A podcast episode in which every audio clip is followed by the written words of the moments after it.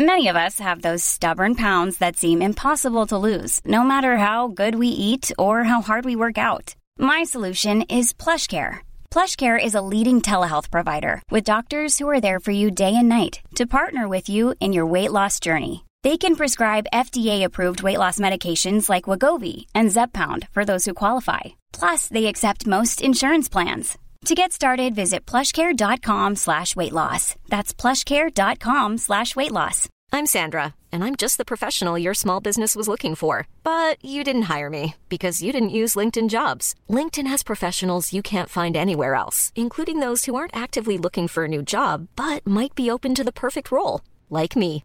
In a given month, over 70% of LinkedIn users don't visit other leading job sites. So if you're not looking on LinkedIn, you'll miss out on great candidates like Sandra. Start hiring professionals like a professional. Post your free job on linkedin.com/people slash people today.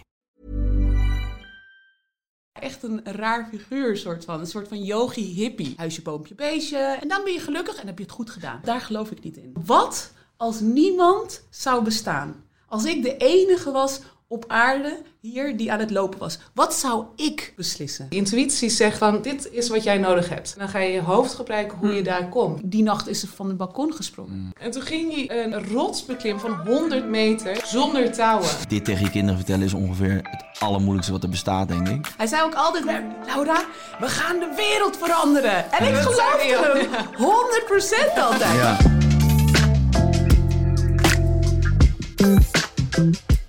Welkom bij Even Relativeren, de podcast. Leuk dat jullie weer kijken of luisteren. En ik zit hier, het is, dames en heren, het is een primeur. Ik zit hier met twee gasten aan tafel. Nou, gasten, twee dames. En het zijn niemand minder dan Laura Hof en Isabelle Hof. Wat leuk dat jullie er zijn. Dankjewel. Dankjewel. Dank voor de uitnodiging, Kajs. Ja, Leuk, maar jullie zijn hartstikke welkom. Dankjewel. Laura, ik heb met jou toen destijds contact gehad eh, voor, eh, voor je vader in de podcast. En toen zijn we eigenlijk gewoon contact blijven behouden. En eh, toen dacht ik, het is eigenlijk ook hartstikke leuk als jij een keer langskomt. En toen zei je, ja, maar het is nog leuker als mijn zus ook meekomt. En toen dacht ik, nou, waarom eigenlijk niet?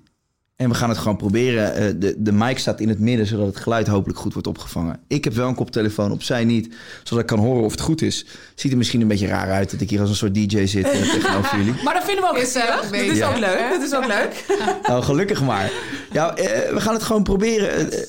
Laura, om bij jou te beginnen, of eigenlijk mogen jullie zelf bepalen wie de antwoord geeft en hoe jullie dat gaan doen met de mic. Maar eh, eh, ten eerste, van harte welkom. Ehm, ik, eh, ja, ik ben heel benieuwd. Ik volg, eh, ik volg jou vooral op Instagram en je vader. En ik zie dat jullie eigenlijk met de hele familie in het bedrijf eh, werkzaam zijn. En ehm, ik wil eigenlijk eh, wel even terugspoelen naar vroeger. Want ik denk dat jullie vragen, dat jullie die vragen vaker krijgen. Oh jee. Nee, ik ben heel erg benieuwd. Hoe ging dat, eh, hoe ging dat vroeger eh, in, de, in de familie Hof? Hoe, hoe kijk jij terug naar je jeugd, Laura? Oh man. Kijk, als ik denk aan mijn jeugd. eh, Mijn vader is natuurlijk gewoon echt een heel apart figuur. Mm. Het is niet alleen voor mij zo. Voor mij was het normaal. Het was mijn vader. Maar voor iedereen in de wereld. In onze buurt. Op school. Al mijn vrienden. Is gewoon een man die gewoon yoga trucjes deed. Midden in de winter. In zijn korte broek. Ja. ophaalde als ik op school was. Midden in de winter. Iedereen zat in een dik eh, dik, dikke jassen en schoenen en weet ik veel wat. En ehm, ja, iedereen werd opgehaald op de schoolplein. En daar kwam mijn vader in een Hawaii shirt, een korte broek en eh, sandaaltjes. En zo werd ik opgehaald. Dus het was wel echt, ja, echt een raar figuur, soort van. Een soort van yogi hippie. En zo ben ik ook gewoon opgevoed. Ja, Dus eh, het was totaal geen structuur thuis. Echt nul. En met nul bedoel ik nog minder dan nul. Het was gewoon echt totale chaos. En ik noem het altijd zo, mijn vader was een soort van het vijfde kind in huis. ja. Dus er was geen structuur in huis. We, kregen, we hadden geen regels. We mochten naar bed wanneer we kon- eh, eh, wilden. En eh, ik, het was zo erg dat ik op een gegeven moment gewoon eens een keer huisarrest wilde. Dus ik vroeg, me- vroeg aan mijn vader, hey, waarom krijg ik geen huisarrest? Iedereen krijgt, waarom krijg ik het niet? Nee. Nou, toen gaf hij me dus huisarrest. Maar na drie uurtjes was ik er ook wel klaar mee. Ja? Dus dit is een beetje hoe het ging. Ja. Ja, Ik, ik heb precies hetzelfde hoor, met bijvoorbeeld bedtijden. Ik was zes jaar en op een gegeven moment hoorde ik dus van iedereen, van heel veel vriendjes, we, we gaan om negen uur naar bed of half negen. En toen vroeg iemand ook, een le- een leraar, moet jij, hoe laat ga je naar bed? Ik zei, ja, dat weet ik niet. en ik kwam thuis en ik zei, papa, ehm, moeten we niet zorgen dat ik een bedtijd heb? Zei ze, "Eh, oké, hoe laat wil je naar bed? Ik, eh, ik denk dat 9 uur goed is. Oké, nou dat gaan we doen. Dus, eh, de eerste dag ging ik echt om 9 uur naar bed. Maar de tweede dag dacht ik ook al van... ja, ik, ik wil eigenlijk nog eventjes opblijven. En dan was, dan was het eigenlijk alweer klaar. Maar er was eigenlijk geen structuur. En Ja. jullie als kind vroegen eigenlijk aan je Ja, wij- vader... wij willen structuur. Stuur ons, ons op tijd naar bed. Geef ons huisarrest. Ja, ja, nee, het is echt... eh, Ja, zo ging het. Maar weet je, tegelijkertijd geen structuur. Maar ik, ik moet wel zeggen, wij, daardoor... We zijn best wel zelfstandige kinderen. Ja. Dus het kan ook zo zijn dat we daardoor zelf die structuur hebben eigen gemaakt. Mhm. En ja, misschien dat Wim dat ook wel een beetje doorzag, maar we waren wel heel verantwoordelijk. Dus het was altijd van, we vroegen het niet voor niks. Dus we gingen ook naar school, we waren altijd braaf, de- deden onze huiswerk. En, eh, d- dus aan de ene kant pakte dat wel goed uit met ons. Hmm. Maar met... al- En, maar, en, en wat gaf hij daarvoor reden voor? Als jij dan vroeg van... eh, pa, hoezo stuur je ons niet op tijd naar bed? Wat, wat, wat was dan zijn uitleg Oh, daarover? nou, dat is een goede vraag. Ik weet het niet. Kijk, maar tegelijkertijd, eh, we hebben er eigenlijk nooit over gesproken. Maar Wim had een gezin met vier kinderen. Ja, want jullie hebben nog twee broers, Ja, toch? twee broers. Ja. Dus hij was een alleenstaande vader met vier kinderen. Ja. En onze moeder, ja, onze moeder die, eh, die, had, die had een mentale ziekte. Dus ze was er af en toe drie maanden wel en drie maanden weer niet. En dan was ze er weer wel en daar was, was ze er niet. Dus hij probeerde alles eh, wel onder controle te houden. Ja, want dat vroeg ik me af, eh, Isabella. Als je jong bent, je hebt het net over conditionering. Dat gebeurt op hele jonge leeftijd. En je kijkt en je vergelijkt. En dan worden al je vriendjes en vriendinnetjes op school opgehaald door ouders die eh, wel in normale kleding lopen. Of wat wij dan als normaal zien in de maatschappij. Eh, en jullie vader komt dan aan in een Hawaii overhemd, in een korte broek. eh, als, terwijl het winter is. Schaamde jij je daar wel eens voor? Of had je dat gevoel nooit? Ja, nee, ik, ik heb me er wel voor geschaamd hoor. Vaker, ja? Aan de ene kant zag ik ehm, heel veel, eh, buiten dat, heel veel eh, kinderen, dat wilde ik eigenlijk nog wel eventjes zeggen. Het was niet alleen dat hij zo enthousiast was met ons, maar wat hij wel had, hij had echt een charisma, ook in de buurt. Ja. Dus omdat het zelf een groot kind was eigenlijk, wel volwassen, maar, en charismatisch, waren, was, waren heel veel kinderen dol op hem. Dus dat, was, dat zat er ook bij, hè? Dus Ja. dat was altijd van, oh, we gaan weer spelen. En Wim bedacht wel hele leuke dingen ook in de buurt. Ja. Dus wat dat betreft zat het eigenlijk ook wel weer goed. Dus je had echt twee kanten. Maar aan de andere kant, natuurlijk, als klein kind wil je, wil je erbij horen. Mm. Hè? Wil je gewoon eigenlijk hetzelfde als, nou ja, als je vriendjes en vriendinnetjes. Ja. En dat had je niet altijd. Maar ja, ik, ik weet nog wel dat de eerste keer dat hij op televisie kwam. Dat was eh de Billy tweede... Brood Ken? Ja, nee, nee, nee. nee. AT5? Ja, ja, Willy Oh, ja? Brood voor Ken. AT5. AT5. Ja, Willy Brood voor Ken. Ik vond het een afschuwelijke man En eh, het was-. Ja? Mag on record. Ja, maar het was, het, was met Engelse, het was met Engelse klas. En het was in de tweede klas. En op een gegeven moment hoorde ik van mijn Engelse leraar van... Hé, hey, ik heb jouw vader op televisie gezien. en hij was super enthousiast. Dus ik dacht van, oké, ja, nee, van... En ik, ik kreeg opeens een rood gezicht. En ik dacht van, niet te hard zeggen. Je, niet te hard zeggen. Terwijl het eigenlijk voor andere, andere kinderen weer heel leuk was natuurlijk. Ja, ja, precies. Maar ik, ja, ik vond het, eh, dat vond ik weer, weer iets minder. Maar langzamerhand wende dat wel. Hmm. dacht ik van, ja, Wim is gewoon Wim. Ja. eh, Voor mij was het echt anders hoor. Ja. Ja? Want ik, kijk, ik, werd, ik was ook een beetje anders. Dus Mm. ik werd, op school werd ik echt ook vaak gepest. Ik had niet zoveel eh, vrienden. Nee. Het wisselde elke keer. Dan werd ik weer populair, weet ik veel wat. En dan moest ik weer opnieuw beginnen bij middelbare school. Moest je weer helemaal opnieuw beginnen. Ja. En eh, dan was, het, was je weer een beetje anders dan anders. Moest je plekje opnieuw veroveren? Absolutely. Ja. En ik had met Wim zo, het was echt mijn beste vriend. Ja. En dat, dat zo voelde mijn vader echt voor mij. Ja. maar Dus voor ik vond hem geweldig. Het was ja. echt mijn held. En eh, hij zei ook altijd, "We- Laura, we gaan de wereld veranderen. En ik Ja, geloofde hem. 100% altijd. Ja. En het mooie is, terug, terugkijkend, dat hij Ja. gewoon gelijk heeft. Ja, absoluut. Ja, ja. Hij, kwam hier, hij kwam hier binnen bij de podcast. en Ik had hem natuurlijk nog nooit gezien. En eh, ik, ik be- bewonder zijn werk. En ik eh, ben in die coronacrisis begonnen met die ademhalingsoefeningen en koud douchen. En ik weet dat hij binnenkwam. En ik luister die, eh, die ademhalingsoefeningen altijd gewoon, die begeleiden. Dus ik heb hem altijd horen praten in het Engels eigenlijk. Ja. En ik kon me ook echt niet helemaal zeg maar, herinneren of ik hem überhaupt ooit in een interview Nederlands heb horen praten. En hij kwam binnen en toen sprak hij Nederlands. En dat vond ik al best wel wennen. En ik moest zo, ik moest zo lachen. Hij kwam binnen en het eerste wat hij deed was, wat denken jullie? De ademhalingsoefening. Breathe, motherfucker! De split. Hij lag hier in het kantoor. En had me dus nog geen hand gegeven. En toen hij de split deed, toen gaf hij me een hand. Toen zei hij, hi, Wim Hof. En toen dacht ik, nou, Wim Hof is binnen. En ik vond dat zo kick. Ik heb dat nog nooit meegemaakt, dat iemand op zo'n manier binnenkwam. Ja.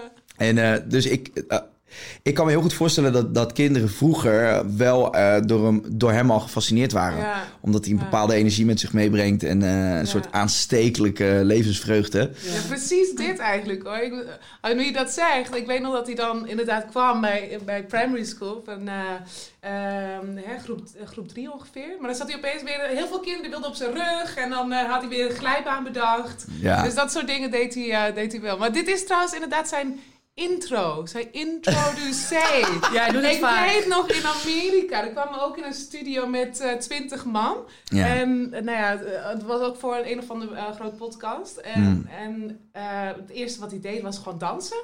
Ja. En iedereen die dacht van, wat, wat is dat? En op een gegeven moment, ja, hij neemt iedereen weer mee dan. Ja. In zijn, eh in zijn. Maar ik denk dat het zijn manier ook is om, eh, om de spanning even Ja, ja, hè, ja. eruit te krijgen. Ja, ja. Ja. Dat denk ik wel. Ja. De Stroe laatst ook, hadden we een weekend. Dat dan, eh, dan Wim geeft dan les. Ja, dan doet hij ook af en toe een splitje. Ja. Het is echt alleen maar om even die eh, emotie eruit Ja. te krijgen. Ja. En dan kan ik weer normaal zijn. Ja. dat is het een beetje, denk ik. Ja, maar we hebben, we hebben allemaal een soort van... eh, je krijgt van die aangeleerde manieren hoe je je gedraagt Ja. in het publiek. En je hebt toch ook die zin van... eh, we worden nooit helemaal volwassen. We leren ons alleen te gedragen in gezelschap of zo, zoiets. Ja, ja. En dat denk ik ook, het kind zit allemaal in ons. Alleen we leren dat zwaar te onderdrukken. Omdat we vinden dat we anders niet geaccepteerd worden in de maatschappij. En nou goed, die conditionering en weer. Absoluut. En dat is eh, wat je bij Wim ziet. eh, dat laat hij helemaal los. Dat, dat. Daar geeft hij geen fuck om. Dus hij wilde, hij wilde split doen. En hij interesseert hij, hem echt niet hoe ik daar Nee, nee. op reageer. Hij vindt dat op dat moment leuk. En Ja. ja, eigenlijk zou, zou iedereen dat eh, wat meer moeten hebben. In jezelf denk ik ook. Dat is inderdaad eh, levensenergie Ja. wat door je stroomt. En ik denk dat de conditionering, je weet wel, eh, don't grow up, it's a trap. Ja, ja. Ergens is Zo, dat echt, ook hè? Zo. Is dat ook zo? Wauw, ja, die vind ik echt, eh, die vind ik ook wel heel pakkend. Want we, we blijven kind, ons Hmm. hele leven lang. En er, er zijn natuurlijk zoiets als rites of passages. Ik vind het zo interessant.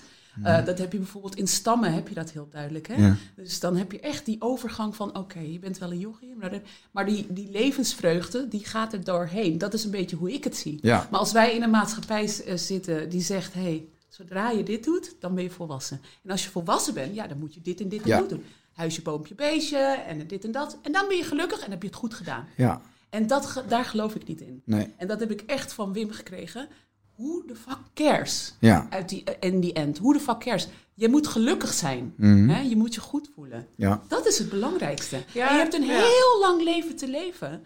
En in dit leven, dat, zo zie ik het echt. Het is niet dat je als je dit bereikt, dan ben je klaar. Nee, Nee, nee, nee. Het is constant veranderend proces. ja, En zo moet je in het leven staan. Er is geen begin, er is geen einde. ja. En dat zorgt voor een door blijft gaande geluk. Als je daarin jezelf elke keer weer mag heruitvinden Mm. en jezelf weer op een nieuwe mag, een manier mag eh, zien of ontwikkelen, nieuwe dingen mag doen, nieuwe doelen weer mag hebben, dat is een rijk leven. Ja. Dat is hoe ik dat zie. En dat heb ik van Wim. ja. Ja.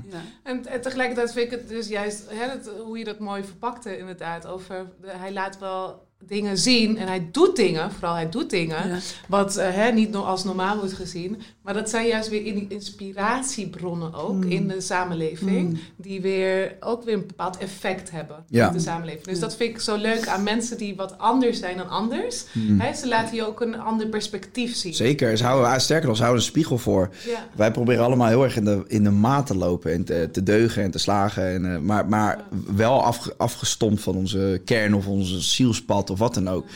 En ik vind ook, als je als kind visualiseer je zonder beperkingen, toch? Yes. Ja. Ik bedoel, ja, als jij eh, ervan droomt dat je later eh, in een roze kasteel met allemaal unicorns eh, door de lucht vliegt, dan is dat als kind gewoon zo. En dan gaat het om dat ook worden, toch? Absoluut. Vraag aan een kind, wat wil je worden? Ja, dat kan, alles is mogelijk. Alles is mogelijk. En Tot dat kan nog steeds. Nee, zeker. Tot, maar totdat wij dus eh, ouder worden, eh, op school eh, dingen afgeleerd krijgen door je ouders, door je opvoeding, door je omgeving. Ja. En dat is dat, dat, dat kind wat in ons zit, dat zou je eigenlijk veel vaker gewoon moeten laten spreken. Ja, en blijven dromen ook. Hè? Dat is ook zo'n Ja. onderdeel van kind zijn. En dromen, dat is inderdaad van... Oké, ik wil een, eh, inderdaad, wat je zegt, in een een luchtkasteel eh, Ja. eh, leven. Maar van wat zijn je dromen? En Mm. kinderen hebben dat nog. De, de wereld is nog open. Het is Ja. volop mo- mogelijkheden. En dat zie je natuurlijk wel als je ouder bent. Dan is het wel van, oh ja, dit pad ben ik ingegaan. Dus dit, dit zijn de mogelijkheden. Ja. Maar tegelijkertijd is het gewoon goed om te, eh, terug te gaan van... hey, ben ik nu wel op het goede pad, Ja. eh, het goede pad aan het wa- wandelen? Of moet ik weer even een afslagje nemen? Zit het dicht bij je natuur? Zit Ja. het echt dicht Ja. bij jezelf en wat Ja. je echt wil? Want wat Ja. mensen vaak doen, ze drijven gewoon wat door. Een weg door, ze hebben het ingeslagen. En zij denken dat ze die weg gewoon, ja, ze moeten die doorgaan. Ze kunnen er niet vanaf, want het is gekozen en ze moeten tot het eind moeten ze doorgaan. Ze hebben niet het gevoel van, oké, even terug naar wie ik ben. Even terug naar wat wil ik nou eigenlijk? En wat maakt mij, niet de omgeving, niet mijn moeder, niet mijn vader, Juist, niet mijn juist. vrienden. Nee, wat maakt mij gelukkig? Ja, En vanuit daar maak je hele andere beslissingen in het leven. absoluut. Ik heb altijd zoiets van, oké, maak bes- dagelijkse beslissingen met, eh, met je hoofd. Maar maak levensbeslissingen met je hart. Ja. En ik denk echt, als jij... eh, ik zo, zo beslis ik tenminste. Ik Mhm. heb echt van die beslissingen gemaakt dat je denkt... Oké, iedereen zegt, wauw Laura, dit moet je eigenlijk doen. I don't give a... Ja. Dan, dan kan ik niet slapen. En tot het moment dat ik echt eh, het gevoel heb van... Wat als niemand zou bestaan?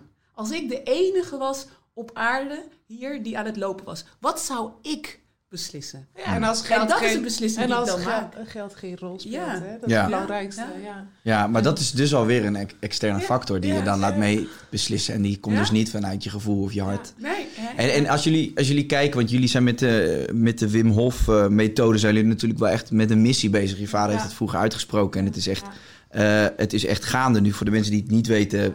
Ehm, wat ik wel bijzonder vind, ik, ik eh, ken je vader al een tijd. Niet zozeer persoonlijk, maar ik weet van zijn bestaan af.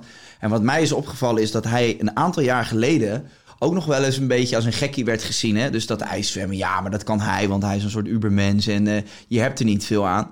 Later is er een soort methode ontwikkeld waarmee je ook gewoon echt duidelijk gezondheidsvoordelen laat zien voor je lichaam, voor je geest. En dat is nu naar boven komen drijven. En ik vind dat hij nu verdient hij eigenlijk het respect wat hij misschien toen ook al had verdiend. En ehm, ik merk wel dat daar dus een omslag in is geweest. Hè? Dat het voorheen, nou ja, Guinness Book of Records een Ja. record halen. Maar dat het nu gewoon iets is wat mensen in hun dagelijkse leven kunnen toepassen. Ik kijk bijvoorbeeld op, op YouTube, als je bij die video kijkt waarin hij die ademhalingsoefeningen doet.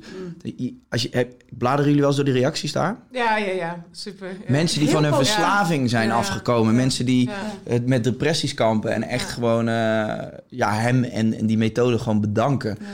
Je Eh, normaal gesproken met YouTube altijd heel, heel veel, eigenlijk wat negatieve Ja, reacties hebben. En hier, we hebben heel veel positieve reacties inderdaad. Ja. Van mensen die heel veel baat hebben gehad bij deze methode. Ja. En dat zien wij ook constant terug. Ik bedoel, vooral als we live events doen, grote events, dat Ja. mag nu op dit moment natuurlijk niet, of kleinschalig. Maar we hebben hele grote workshops Mm. gedaan en dan komen, komen mensen huilen van wow, is dat je vader, Ja. you saved my life. En dat dan Aan een ja, een lopende band, lopende band. En, en wa- wat, zegt, wat zegt dat jullie over, eh, over de tijden waar wij in leven aan zich? Nog even los van het hele coronagezeik, maar meer van... eh, merken jullie dat er een soort eh, een globale of collectieve gedragsverandering gaat plaatsvinden bij de mensheid? Het zal wel moeten. Ja. Het zal wel moeten als we zo verder gaan. Dat is heel duidelijk. Mhm. Ja, we maken onszelf eigenlijk kapot. Maar, maar geloof je erin? Vo- vo- voelen jullie, want jullie zien het van Ja. dichtbij. Kijk, ik spreek ook veel mensen die, die het afgelopen jaar anders zijn gaan nadenken. Ja. eh, in een stroomversnelling zijn gekomen, of het nou met werk of over een relatie of over gezondheid eh, te maken heeft. Maar merken jullie vanuit jullie werk dat die groep groter en groter wordt? Ja. De, kijk, de groep wordt groter. En eh, af en toe heb ik ook de vraag van... zit ik niet op een bepaalde prachtige bubbel? Ja, waar je natuurlijk mensen hebt die heel erg investeren in hun gezondheid. Ja. Mentale gezondheid. En dat het een aparte groep is. En hoe zit het dan met de mainstream? Van echt hè, mensen die het echt nodig hebben. En die, die de discipline ook hebben om bijvoorbeeld dit soort dingen te doen. Of meditatie. Ja. Maar dat denk ik wel. Ik Mm. bedoel, ik denk dat zeker die eh, slag wordt gelegd. Waarom? Omdat ook bijvoorbeeld meditatie, als je tien jaar geleden het had over meditatie, dan hoor je van, oh, wat voor zwevende persoon zit daar nou weer eh, met, met zijn geitenwolle sokken aan. Ja. Eh, tegenwoordig is meditatie, ook zeker door de wetenschap, natuurlijk wordt dat neer, meer neergezet als een effectief middel om meer focus te hebben, om gezonder te zijn, om, om gelukkiger te voelen. Dus dat is al met meditatie. Hè? Ja. Eh, ademhalingsoefeningen worden ook steeds groter. Dus je merkt ook dat dat steeds meer wordt ingezet, ook in sportscholen. Ehm, niet alleen, alleen maar WHM-ademhalingsoefeningen, maar ook gewoon andere ademhalingsoefeningen. Want Ja, ja. in yoga heb je natuurlijk ook gewoon goede ademhalingsoefeningen. Zouden jullie ouders aanraden om eh, eh, kinderen voordat ze naar school gaan... bijvoorbeeld gewoon 's ochtends vroeg een eh, ademhalingsoefening te laten doen... als een soort vaste routine? Ja, ook? ja. Ja. ik, niet, Ja. De, niet de WHM-ademhalingsoefening, omdat het best wel intens is. Ja, nee, dus- ja, dat, is, dat, is, dat zijn... Waarom, kijk, bepaalde, bepaalde kinderen wel. Ehm, zeker kinderen met immuunziektes bijvoorbeeld. Mhm. Ja, zeker doen, want het he- is gewoon bewezen dat het echt goed is. En vanaf welke leeftijd zou je dat dan doen? Gewoon vanaf het moment dat een kind begrijpt wat je uitlegt? Wat, precies, ja, ja. Je speelt echt met fysiologie hoor. Je speelt eh, de, de veranderen in korte tijd. Dat is best wel veel dingen. Alleen wat mij... ehm, ik, ik zou dus wel inspelen inderdaad op een meer getailerde ademhaling. Dus een ademhaling wat specifieker voor kinderen. Ja. Wat iets minder diep gaat dan deze. Je Deze kan, gaat je, kan, diep. je kan bijvoorbeeld gewoon kantjes ademhaling Ja, kan je gewoon inzetten. Hè? En dat is gewoon bewust ademhalen. Want als je bewust ademhaalt, dan haal je dieper adem, gaat het meer naar je buik toe. En Ja. daar kan je gewoon veel meer zuurstof opnemen. En met kansjes bedoel je gewoon be- ja, bewust. Bewust. Maar de, dus op het moment dat ik ademhaal, wat, wat, wat doe ik dan daarbij? Ik denk aan die ademhaling. en voor de rest aan niks. Ja, it. dat is, dat is al de focus leggen op je ademhaling. Ja. En er bewust van zijn. Ja. Hè, dat is al een eerste stap. De bewustwording van je ademhaling. Ja. In En plaats van dan- dat het onbewust gaat. Bewust ademhaling. Want dan leg je die focus. Bewust En dan ga, je, vanzelf wat dieper. Ja. Ga je zelf naar die adem. Maar dat is, dat is ook al meditatie overigens. Dat is een meditatievorm. En als je denkt aan yogic breath bijvoorbeeld, gewoon eh, tien hele diepe ademhalingen in de ochtend, in de avond, misschien één, eentje in de middag.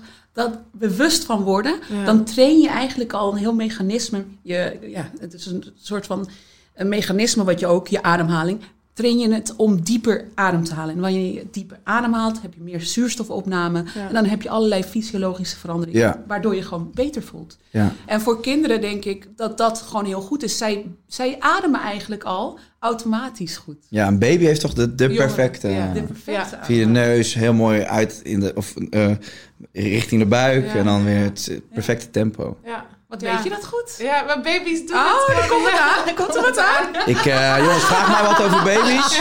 Ik geef zelfs borstvoeding op dit moment. Nee, maar ik Nou, heb ik die- eh, neem het kolfje mee. eh, volgende- Dames en heren, willen jullie mij zien kolven bij een podcast? Laat het nu weten in de reacties. Bij 10.000 likes. Oh, dat moet je het. doen. Oh, kolven. Oké, die moet komen hoor. Die moet komen. Nee, ik heb onderzoek gedaan naar ademhalen. En toen kwam dit ook eh, eh, van pas of eh, aan bod. En ik heb ook gezien dat je tijdens het wandelen... schijn je de perfecte circulatie te hebben. Volgens mij van bloed, bloeddoorloop, ademhaling en je hart of zo. En dat is dus ook een soort, bijna een soort vorm van meditatie Ja, blijkbaar. dat- Als je gewoon loopt en verder nergens aan denkt... dan Ja. reguleert hij dat helemaal. Ja, het is de nature pill hè, waar ze het over hebben. En Ja. dat, maar dat is, kijk, als je ook kijkt naar ons hè, als wezens. Ik, ik zei tegen Laura gisteren van, Ja. ehm, wauw, wat een perfecte bijen, hoe heet dat ook, zo'n bijenkorf waar, ze, waar je honing uit haalt. Ja, ja? Wat, ziet dat er, dat ziet er super mooi rechthoekig of z- zeshoekig uit. Mhm. Perfect. Weet je dat die, vor- die vorm dat je die overal in de natuur tegenkomt? Exactly. Dus Ja. het is gewoon, eh, omdat het, het, het is het meest sterke natuurvorm, Ja. de structuur. Heel efficiënt en heel sterk. Maar ja, toen dacht ik van, hoe kunnen ze, dat bedenken ze niet, dat zit in hun. En toen zei ze ja, maar wij maken toch ook rechthoekige huizen? Weet je, van, eh, maar dat is, dus wij, dat is dus iets wat je doet natuurlijk met je, met je, met je hoofd. Maar wat je, wat je doet is, eh, als jij teruggaat naar je gevoel, naar je intuïtie. Je intuïtie weet heel vaak wat jij, waar jouw behoefte ligt. Hmm. Dat is een mens-eigen. Miertjes weten precies hoe ze moeten lopen. Ja, dat, die overtuiging heb ik ook. Dat we precies weten wat wij nodig hebben als je maar meer naar je intuïtie gaat. Dat is en ja, dat is je mooi hoofd, gezegd, dus wat, ja. je- wat Ja. Laura zei inderdaad. Ik maak, ik maak beslissingen vanuit gevoel. Mhm. En met je hoofd ga je dus bedenken hoe je die beslissingen vorm gaat geven. Ja. Dat is de is intuïtie. Intuïtie zegt van dit is wat jij nodig hebt. En dan ga je je hoofd gebruiken hoe je daar komt. Ja. Ja, ja, exact. Hi, I'm Daniel, founder of Pretty Litter. Did you know cats tend to hide symptoms of sickness and pain? I learned this the hard way after losing my cat, Gingy. So I created Pretty Litter, a health monitoring litter that helps detect early signs of illness by changing colors, saving you money and potentially your cat's life. Pretty Litter is veterinarian developed, and it's the easiest way to keep tabs on your fur baby's health right at home. Go to prettylitter.com and use code ACAST for 20% off your first order and a free cat toy. Terms and conditions apply. See site for details. Maar goed, ja, daar hebben we deze podcast ook wel vaak over gehad. Dat je dan nee, in, je, in je hoofd... Kijk, hier, hier krijg je het seintje mee. En dan zeg ik Ja. wel eens gekscherend van... Ja, de, je intuïtie is tom-tom door het leven. Dat is eigenlijk gewoon je, je richting aangeven. Maar je gaat het vaak kapot analyseren. En je gaat eh, risico's en dit. En, Ja. en maar wat Ja. vindt die daarvan? En hoe reageert mijn kind erop? Of weet ik, noem hem allemaal maar op. Ja. En de bladflow trouwens, als je dat doet, dat, dat gaat ook naar die hersendelen. Hè? Ja. Dus dat betekent dat eh, de bladflow in uh, zuurstof ook bij de andere hersendelen dus weg wordt genomen. Ja. Dus dat is overanalyseren. Dat is te veel met die prefrontale Ja. cortex werken. ja. Ja. Dus dat is de hele tijd overanalyseren en dit en dat en dit. Daar zijn wij als mens heel goed in, Mhm. maar we zijn ook En dat, dat is dus net het verschil dat wij door gedachten alleen kunnen wij stress veroorzaken. Nou, dat is heel raar, want in, in de natuur, wat is stress? Als je achterna wordt Precies, gezeten ja. door een beer ja. of door een wolf. Of wat Snel dan die boom in. Exactly. Ja, ja. Maar door gedachten alleen kunnen wij dezelfde stressreactie dus in ons lichaam veroorzaken. Ja. Ja. En dat is dus, hoe kan je ervoor zorgen dat dat wordt Ja. uitgeschakeld? Nou, dat doe je ook bijvoorbeeld met die Ja, ademhaling. Ja. ja. En dat, eh, dan, Ja. dan zakt de, de bladflow, die gaat overal naartoe. Ja. Dat is zo mooi eraan. Ja. Ja, dit is toch fantastisch als je hierover na, als je, Yes. ja, dit uitspreekt Ja. gewoon, als je erover nadenkt hoe mooi dat allemaal kan zijn en hoe moeilijk Ja. wij het onszelf maken. Ja. En Wat, wat hebben jullie wel eens eh, over de kracht van woorden nagedacht? Dus, dus wat je uitspreekt, een woord ook gewoon bepaalde vibraties en trillingen heeft. Ze hebben natuurlijk ooit dat onderzoek gedaan, hè, dat ze een glaasje water hebben en op één glaasje doen ze een papiertje en dan staat ik haat je en op dat andere eh, bekertje staat I love you. En dat dat die eh, het water eh, waar dat kaartje op staat van ik hou van je krijgt een andere Ja, Mashimoto is dat Ja. volgens mij. Ja. Ja. Maar dat, wat, ja, hoe, hoe nou, vind for je... sure, for Ja. sure. Woorden zijn vibratie. hè? Ja. Ja. Ja. Uiteindelijk zijn we ook vibrationele, vibrationele wezens. Ik Ah, uiteindelijk zijn we allemaal is. wandelende vibrators. We zijn energie. Je kunt ons bestellen bij Christine Leduc. Twee voor de prijs van één. Alleen vandaag. Nee, maar we zijn... We zijn Dat is wel Sorry, hoge sorry. vibraties hier in de zaal. ja, het is een- high vibration.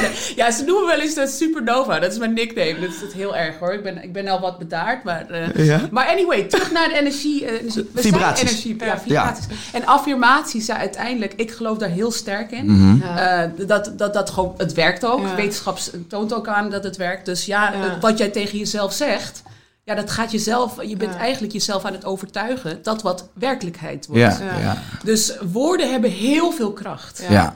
Ehm, en het moment dat jij dus lelijk tegen jezelf bent, Mhm. dat doen heel veel mensen hoor. Heel Ja. veel mensen hebben niet zoveel compassie. Ja. Maar als jij in de ochtend al eh, een paar lieve woordjes naar jezelf toe eh, uitspreekt, Ja. Mm. ja, op een gegeven moment, zelfs dat wat je niet gelooft, zal je op een gegeven moment geloven. En de kracht daarvan dringt helemaal door. Juist. Dus eh, eh, ja, ik, ik ben van de affirmaties. Ik doe ze ook. En ik, eh, ik, ik, ik raad het ook aan, ook als je iets niet gelooft. Maar wat wil je dat echt is? Ja. Probeer dat eens op papier te zetten. Papier is ook heel goed. Schrijven, het zorgt ervoor dat het ook veel beter Ja. blijft hangen in je hersenen. Kan je hem een klein tikje toch naar jou draaien? Af en toe is val je een klein... Ja, dit is Zo? perfect. Ja, Kan je het beter voelen? Ja, ja. Ja, ja, kan je beter horen? Ja, ik, de vibraties komen heel lekker door. De vibra- vibration, nee. Ja, dus, dus, dus voor mij is het bijvoorbeeld echt een tool geweest om mezelf, en zo zie ik het ook echt, te herprogrammeren. Uiteindelijk zijn wij neurobiologische wezens. Ja. Dat betekent dat we gewoon een chemie hebben in ons lichaam. Kan je veranderen door de ademhaling, door ijsbadjes, door Mhm. eh, ja, wat je eet. Hè? Maar we zijn ook neurologische we- wezens. En dat is gewoon neurologie. Het is gewoon programmering. Met affirmaties kan je dat 100% veranderen. Ja. Ja. 100%. Maar als, je, maar als je ook denkt inderdaad over woorden, hè, van als je een laagje echt er- eronder gaat kijken, het zijn woorden en dan heb je het weer over die conditionering. Dus Yes. eigenlijk is het eh, van woede. Eh, je, je, je- er is een bepaalde vibratie inderdaad, hè, Ja. dat dat van afkomt, omdat er neurologisch... Ja, dus sorry, nou moet jij eigenlijk Oh, weer... ja. Ja, ja. Daar Sorry. gaan we. All good. Maar dat is dus omdat, we, omdat neurologisch een aantal associaties eh, zijn gemaakt met het woord woede. Ja. Dus dat heeft een effect op het systeem. Dus dat is inderdaad de kracht van een woord. Mm. En, Plantjes ook, hè? Plantjes Ja. houden van Bach bijvoorbeeld. Heb je dat gezien Ja. van die zonnebloem? eh, Nee. Die, daar hebben ze een apparaat, Ja. zetten ze daarbij. eh, ik weet niet, maar die, die kan de trillingen en de vibraties van die zonnebloem Yes. meten. Oh, en daar that. komt Ja. zo'n geweldig geluid Ja, ja, uit. Oh ja? Ja, Oh, en- oh, ja, van bomen hebben we Bomen hebben een heartbeat, wist je Ja, dat? het is een fantastisch? Maar, maar die gaat gewoon Maar veel is- langzamer dan ons. Ja. Ik bedoel, hoe crazy is dat? En die Maar- heeft ook gewoon eigen muziek inderdaad. Ja. Dat is een eh, man die wel Ja. vaak is gekomen bij, bij Wim. Maar toen, ja, ik was daar eens een keer en toen liet hij ook horen wat Ja. voor geluiden ze maken. Het Ja. zijn hele nummers. Ja. Ja. Ja, En is- ieder boom is weer anders. Dus een eikenboom, oude eikenboom is weer anders dan een jonge dennenboom bijvoorbeeld. Ja, ze hebben allemaal persoonlijkheden. Dus En die, en die bomen groeien, eh, eh, planten en zo groeien dus sneller bij Bach inderdaad, bij de muziek. Ja, ja, ja.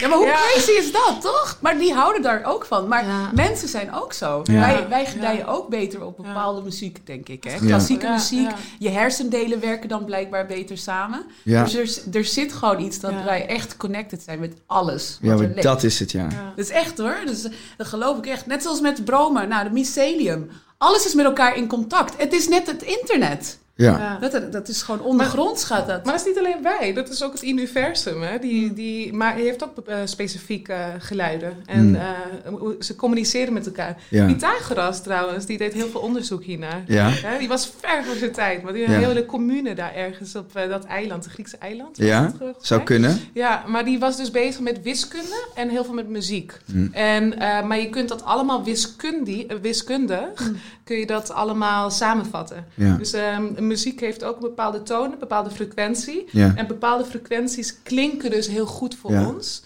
En ehm, eh, ja, bepaalde weer niet. Dus daarom zit daar ook een bepaalde ritme in. Ja. Maar dat kun je allemaal wiskundig. Zoals bijvoorbeeld ook hoe die bijenstructuur of die zeshoekige structuur eruit ziet. Hexagons. Ja. Dat kun je allemaal weer ja, ehm, ja, terugzien in de natuur. En dat zie je ook. Ze hebben ook wel eens die testen gedaan. Dan hebben ze een speaker en dan leggen ze dan zand op. Of water, een bak met water. En bij bepaalde trillingen zie je dus de vorm van een kristal. Wat je ook in een sneeuwvlokje ziet. ja. En want een kristal van een sneeuwvlokje heeft ook een bepaalde symmetrie. Die je in heel veel structuren terugvindt. Ook in planten en in blaadjes en dat soort dingen. Ja. Ja, dat, dat geeft toch aan dat we...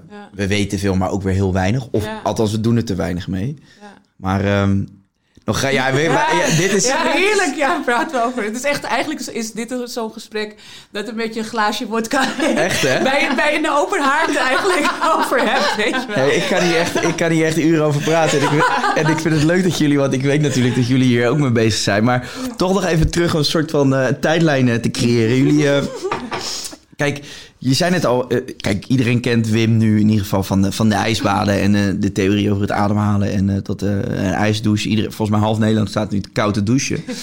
Ehm, vanaf welke leeftijd zijn jullie daar eigenlijk mee begonnen? Met dat Ja, dat is koude een goede, goede vraag. Ja. Dat krijg ik altijd, eh, nou ja, dat krijg ik altijd te horen. Maar het is, kijk, als we denken aan Wim, als hij de koude inging. Mhm. Dat is echt soms gingen we naar Zandvoort of eh, naar Ja. Zotterplas. En dan ging hij de koude in. Nou, als ik er zin in had, ja, dan deed ik dat ook. En dat kon echt vanaf zes jaar of zo, ging ik ook gewoon de koude in. Daar denk je niet over na. Ik denk vanaf elf jaar, toen begon ik echt met koude douches. Maar dat kwam omdat Wim, was een puber, zei van... hé, hey, je krijgt er een lekker strakke huid van. Nou, daar had ik wel oren naar. Doe, Ja. doe ik dat dan? Na mijn warme douche deed ik dat dan altijd. Ja. Dus toen begon ik daarmee. En met ademhalingsoefeningen ben ik begonnen toen ik eh, 23 was. Ik weet het echt nog precies. Want ik had een vette kater. Ja. Ik, was echt, ik, had, ik had doorgehaald en ik was thuis. En Wim was heel toevallig op bezoek. En nou, ik kom mijn bed niet uit. Normaal ga je dan gewoon Netflixen. Toen bestond, ik weet niet of het toen bestond, maar zoiets ga je dan doen en Ja. je bent gewoon dood. En hij had zoiets van, nee, nee, nee, kom hier met mij, ga zitten hier en we gaan drie rondes doen. Ja. nee, nee, nee, want je doet niet wat je vader doet, hè? Nee, nee. Dus oké, nou, we gaan zitten. We deden die drie rondes. En hij keek me daarna, daarna keek hem aan. En ik dacht echt, oh my god, holy shit Wim, this shit works. Ja. Want daarna voelde ik me gewoon kip lekker. En ik kon Ja. de dag gewoon door. En ik was gewoon helemaal oké. En toen wist ik van, wauw, deze ademhaling is super powerful. Ja. En toen, ja, ik gebruikte hem toen om mijn katers te verhelpen. Ieder weekend En weer. ieder weekend weer. Nee. Net niet iedere dag. Maar later deed ik het gewoon ook omdat ik het lekker vond. Dus nu, nu doe ik ze ongeveer twee keer per week. Wanneer ik echt denk van oké, ik heb er even zin in. Ik heb de tijd voor. eh, Ik zet ze in. Niet elke dag trouwens. Ja, ja. Ik heb het ook tijden elke dag gedaan.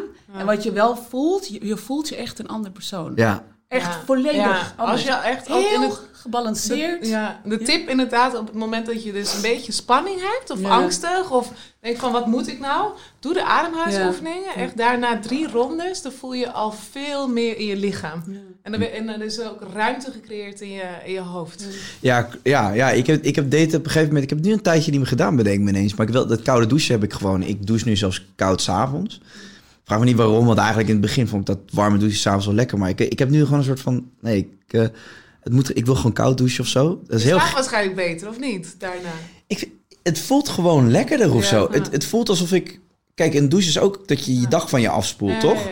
En een beetje dingen loslaat. En op het moment, ja, ik visualiseer dat als ik onder die koude douche ga staan... dat alle negatieve energie zo, zo een soort van bevriest of zo. Ja, dit slaat helemaal nergens op, maar goed. Oh, Dat is heel mooi goed zo.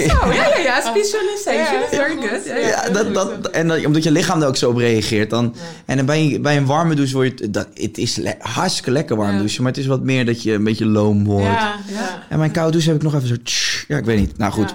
Ja. Ja, Maar bij is mij, logisch, maar hoor. bij, bij mij was het ook hoor. De eerste keer eigenlijk, dat was grappig met dat koud douchen bijvoorbeeld. Ik was 15 toen ik het begon. En dat was niet eens door Wim. Nee. Nee, ik las dus ook in een blaadje van hey, eh, Viva? wat modellen. wat modellen doen dat om hun, om hun huid strak te krijgen. Oh. Ik was 15, had Ja. ik niet nodig. Maar ik dacht van, oh, nou ja, ik kan be- eh, beter safe dan uh, than sorrow. Dus ik kan niet eh, vro- vroeg, eh, vroeg genoeg beginnen. Ja. Maar ik deed het daardoor. Iedere keer. Iedere, eh, ik, eh, ik douchte koud af daardoor. Ja. En dat deed ik eigenlijk altijd. Dat doe ik nog steeds. Maar Ja. dus niet door Wim. Nu, nu neem ik ijsbaadjes. Ja. Hè, wel door Wim. Maar het koud afdouchen, ja, dat had ik... eh Ja, het is echt- een andere reden. Wat grappig eigenlijk. Je hebt, je hebt hem altijd al zien doen, maar je Ja. had zoiets van... Ik moet Nou, het in een ik- blaadje lezen. Ja, als, Ja, ik, als hij maar- nachtmerrie had of zo en het was vier uur in de ochtend, dan was hij letterlijk zijn ademhalingsoefeningen aan het doen. Ja. Op de bank. Dat Maar werd hij dan wakker of zo? Stond Nee. hij op vier uur op? Of, Ja, hij stond- was wel vroeg wakker, ja. Ja, ja, ja, ja. Ja. En die nou ook heel vroeg naar bed?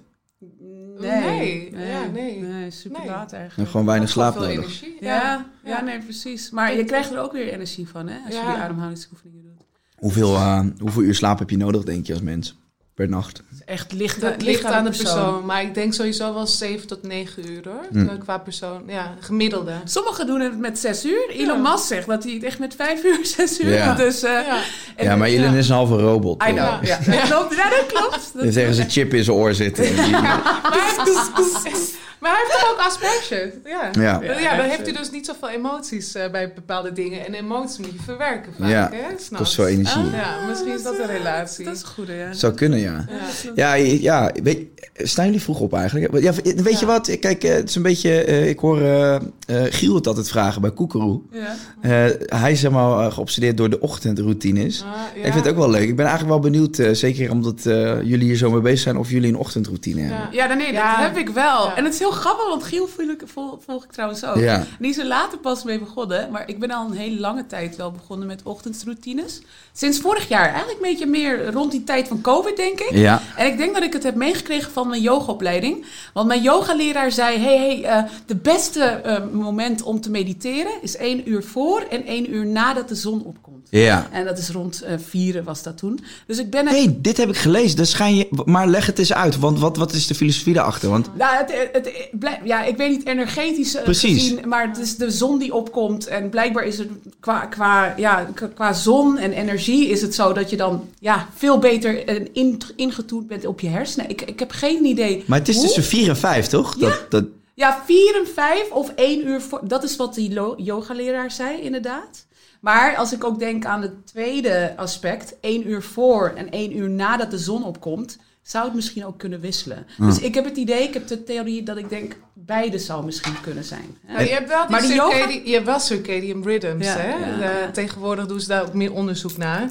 Maar dan, misschien heeft het daarmee te maken. Maar wij, zijn, we hebben klokken in ons lichaam. Hè? En die zijn afgestemd eigenlijk op, het zonlicht, op de zonlicht. Ja, maar dat is dus, Dus- kan veranderen. Dus in de Ja. winter is het heel anders dan in de zomer. Hè? Ja, dit Ja, is, slaap nodig in de winter. ja. ik vind het een heel leuk gesprek. Want eh, ik word helemaal blij van. Bij, bij Expeditie Robinson heb je dus dat je gaat slapen als de zon ondergaat. En je wordt wakker als die eh, opkomt, de zon.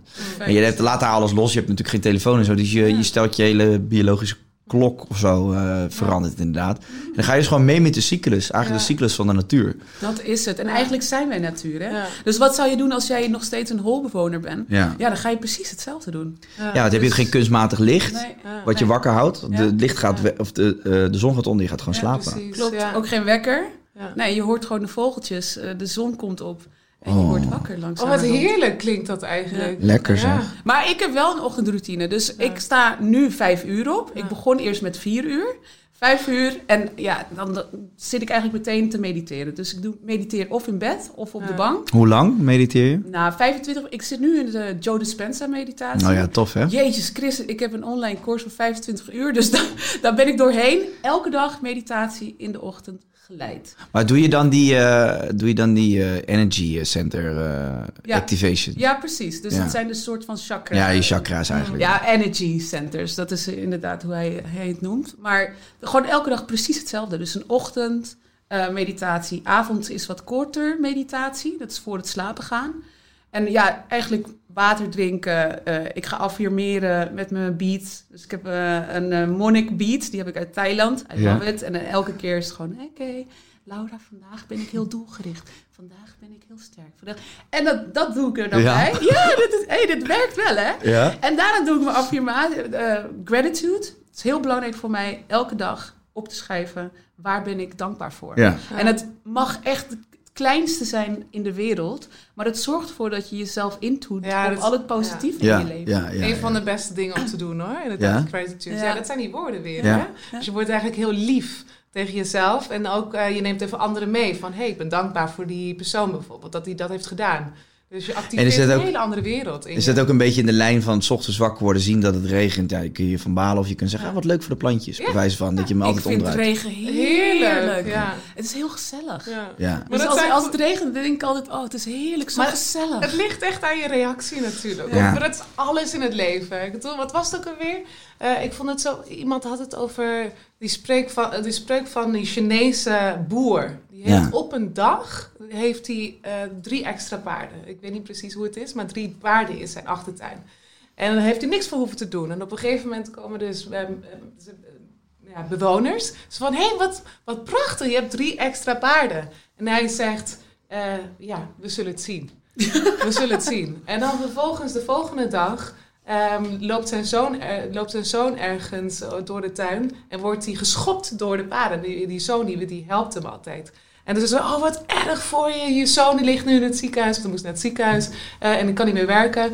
En van, ja, we zullen het zien. En dan vervolgens gaan ze, gaan ze naar het ziekenhuis en dan is er een, eh, wat is het, is er een blikseminslag Ja. die, ja, die, die, die slaat dus in het huis en het hele huis is in vlammen. Ja. En als ze niet naar het ziekenhuis waren gegaan, dan zaten ze er nog in, waren ze verbrand. Ja. Dus van, we zullen het zien. Maar het is altijd van, als je zo'n attitude hebt van, we zullen het zien, in plaats van heel erg reactionair constant in het leven van, oh, dit is slecht, oh ja, dit is goed, weet je. Dat is een hele andere attitude. Ik noem het de eye of the storm. Ja. Eye of the storm. Het leven is één grote storm. En je krijgt er miljoenen van. Maar je weet dat ze gaan komen. En je weet, je zit er soms in. Maar wat ga jij doen? Ga je dan in de storm zitten of ga je in die eye of the storm? Dat is makkelijker gezegd dan gedaan, dat weet ik. Maar dat is de hele oefening. Elke keer weer. Constant, Elke keer altijd, weer. die, altijd die oefening weer. Ja. Wat is de meest eh, recente eh, storm die jullie eh, persoonlijk hebben meegemaakt? Oh, oh my god. Nou, mijn broer is een storm. Kan Oh, ik je ja? wel vertellen? Mag je ook weten als je het hoort? Oh my god. Één is een storm. Het is gewoon het is een orkaan, een storm. Het is één grote wereldramp. Het zou me niks verbazen als hij nog één de hele wereld omflipt. Is gewoon het echt, echt. Maar ja, je, je werkt met familie, hè? Dus Ja. eh één is wel een storm. Hoe, ga, hoe ga je daarmee om dan? En nou ja, ik ga er niet mee om. Nee, ik maak me grap. Je negeert hem. Nou, ik ben, er, ik ben echt... Ik heb getraind om er steeds relaxter eigenlijk in te zitten. Ja. Dus als er wat gebeurt, dan denk ik, ja, het is, het is wat het is. Eh, Ik weet hoe het gaat. eh, Ik weet hoe die is. Ja. Dus ik, ik probeer gewoon zo relaxed mogelijk te zijn. Moet ik zeggen dat ik dat best eh, steeds, steeds beter. Ja, Ja? Practice makes perfect. Ja, het is ja. echt zo. Op Ja. een gegeven moment ga je steeds minder verbinden met die emoties. Van, oh, oké, dat, dat, dat wordt wel weer rustiger. Ja. En dan vlamt het vuurtje weer. En dan wordt het rustiger. vlamt het vuurtje weer. En dan het... Dus dat, op een gegeven moment zie je dat we in het leven. Je gaat er steeds beter, je gaat steeds beter met tegenslag om. En bij jou, wa- wat is de laatste storm waarvan jij dacht... oké, nu moet ik mijn mindset gebruiken om hier een soort van positieve draai aan te geven? Ja, ook wel, ja, ook wel hetzelfde. Ja, het is, Isa, eh, kom op met wat nee, anders. maar ik, Ja, ik heb Wim, ik, ik heb Wim gehad, de twee dochters. Nou komt de ene hand, de broer. Ik moet... Als, als Ena moet Ja, echt ik komen. moest- ik moest gisteren oh, Ena moet echt komen, want Ja. het zou fantastisch zijn. Ja, echt waar. Want Ena was echt een... eh, ja, is De laatste- bijzonder. Ik vind het woord bijzonder echt applicable to Ena.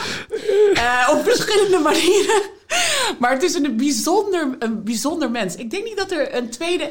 er is geen tweede Wim, maar er is ook geen tweede Enam. En de Nee. reden eigenlijk ook dat dit zo gegroeid is, dat is niet alleen Wim, Ja. dat is ook Enam. Dus je hebt zo'n force, nou, het is echt een force. Het is Hij is, de, hij is de zakelijke... ja, ja, ja, het is echt een force. Enam- Wim is zeg maar de, de ei, is de orkaan. Hmm. En eh Enam is ehm, dat, dat kopje dat de orkaan bij elkaar... eh, het is een orkaan in een kopje. Ja.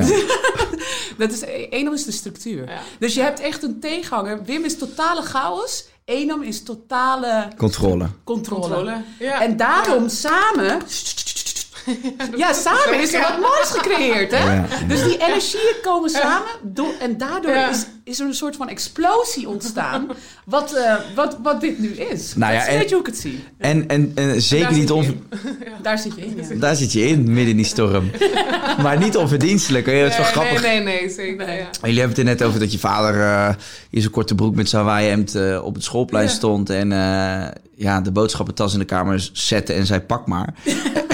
Hè? En, en, en, en Dat is erg, toch? Als je koek. met z'n vieren erop Met. Als het weg was, was het weg. Dan is het op. Klaar. De eerste vijf minuten bij binnenkomst moest je er ook echt zijn. Dan Ja. moest je er echt zijn. Ja, anders is het weg. De leftovers. Maar, maar nu, eh, eh, jaren later, zitten jullie gewoon met het, he- met, Ja. met het hele gezin in een, eh, in een bedrijf dat eh, gewoon nu wereldwijd eigenlijk Ja. gewoon erkenning krijgt. Ja. En eh, jullie vader zit ook, eh, ja, weet je, jullie zitten hierbij even relativeren, maar je vader, die zit bij Joe Rogan in de podcast en noem het allemaal maar op. En, en volgens mij bij Ellen DeGeneres. Ja. Dus hoe, ja, hoe, hoe is dat voor jullie nu om, om zo met z'n allen zo'n toch wel internationaal familiebedrijf te runnen?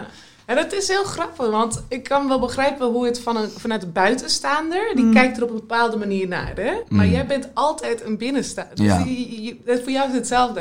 En natuurlijk, in ook, eh, je maakt zeker wat shifts mee. Ook in de mogelijkheden, in wat we doen, waar we terechtkomen. Nou, eh, als, je, dan- als je op bepaalde plekken zit, dan je van, jezus, eh, dit bestaat ook. Ja. Dan wordt het heel erg onrealistisch bijna af en Ja. toe, hè? omdat je dat niet gewend bent. Dus dat is een shift in werkelijkheid waar je in zit. Ja. Maar tegelijkertijd, ja, blijf je jezelf. Weet je, Mhm. you're you.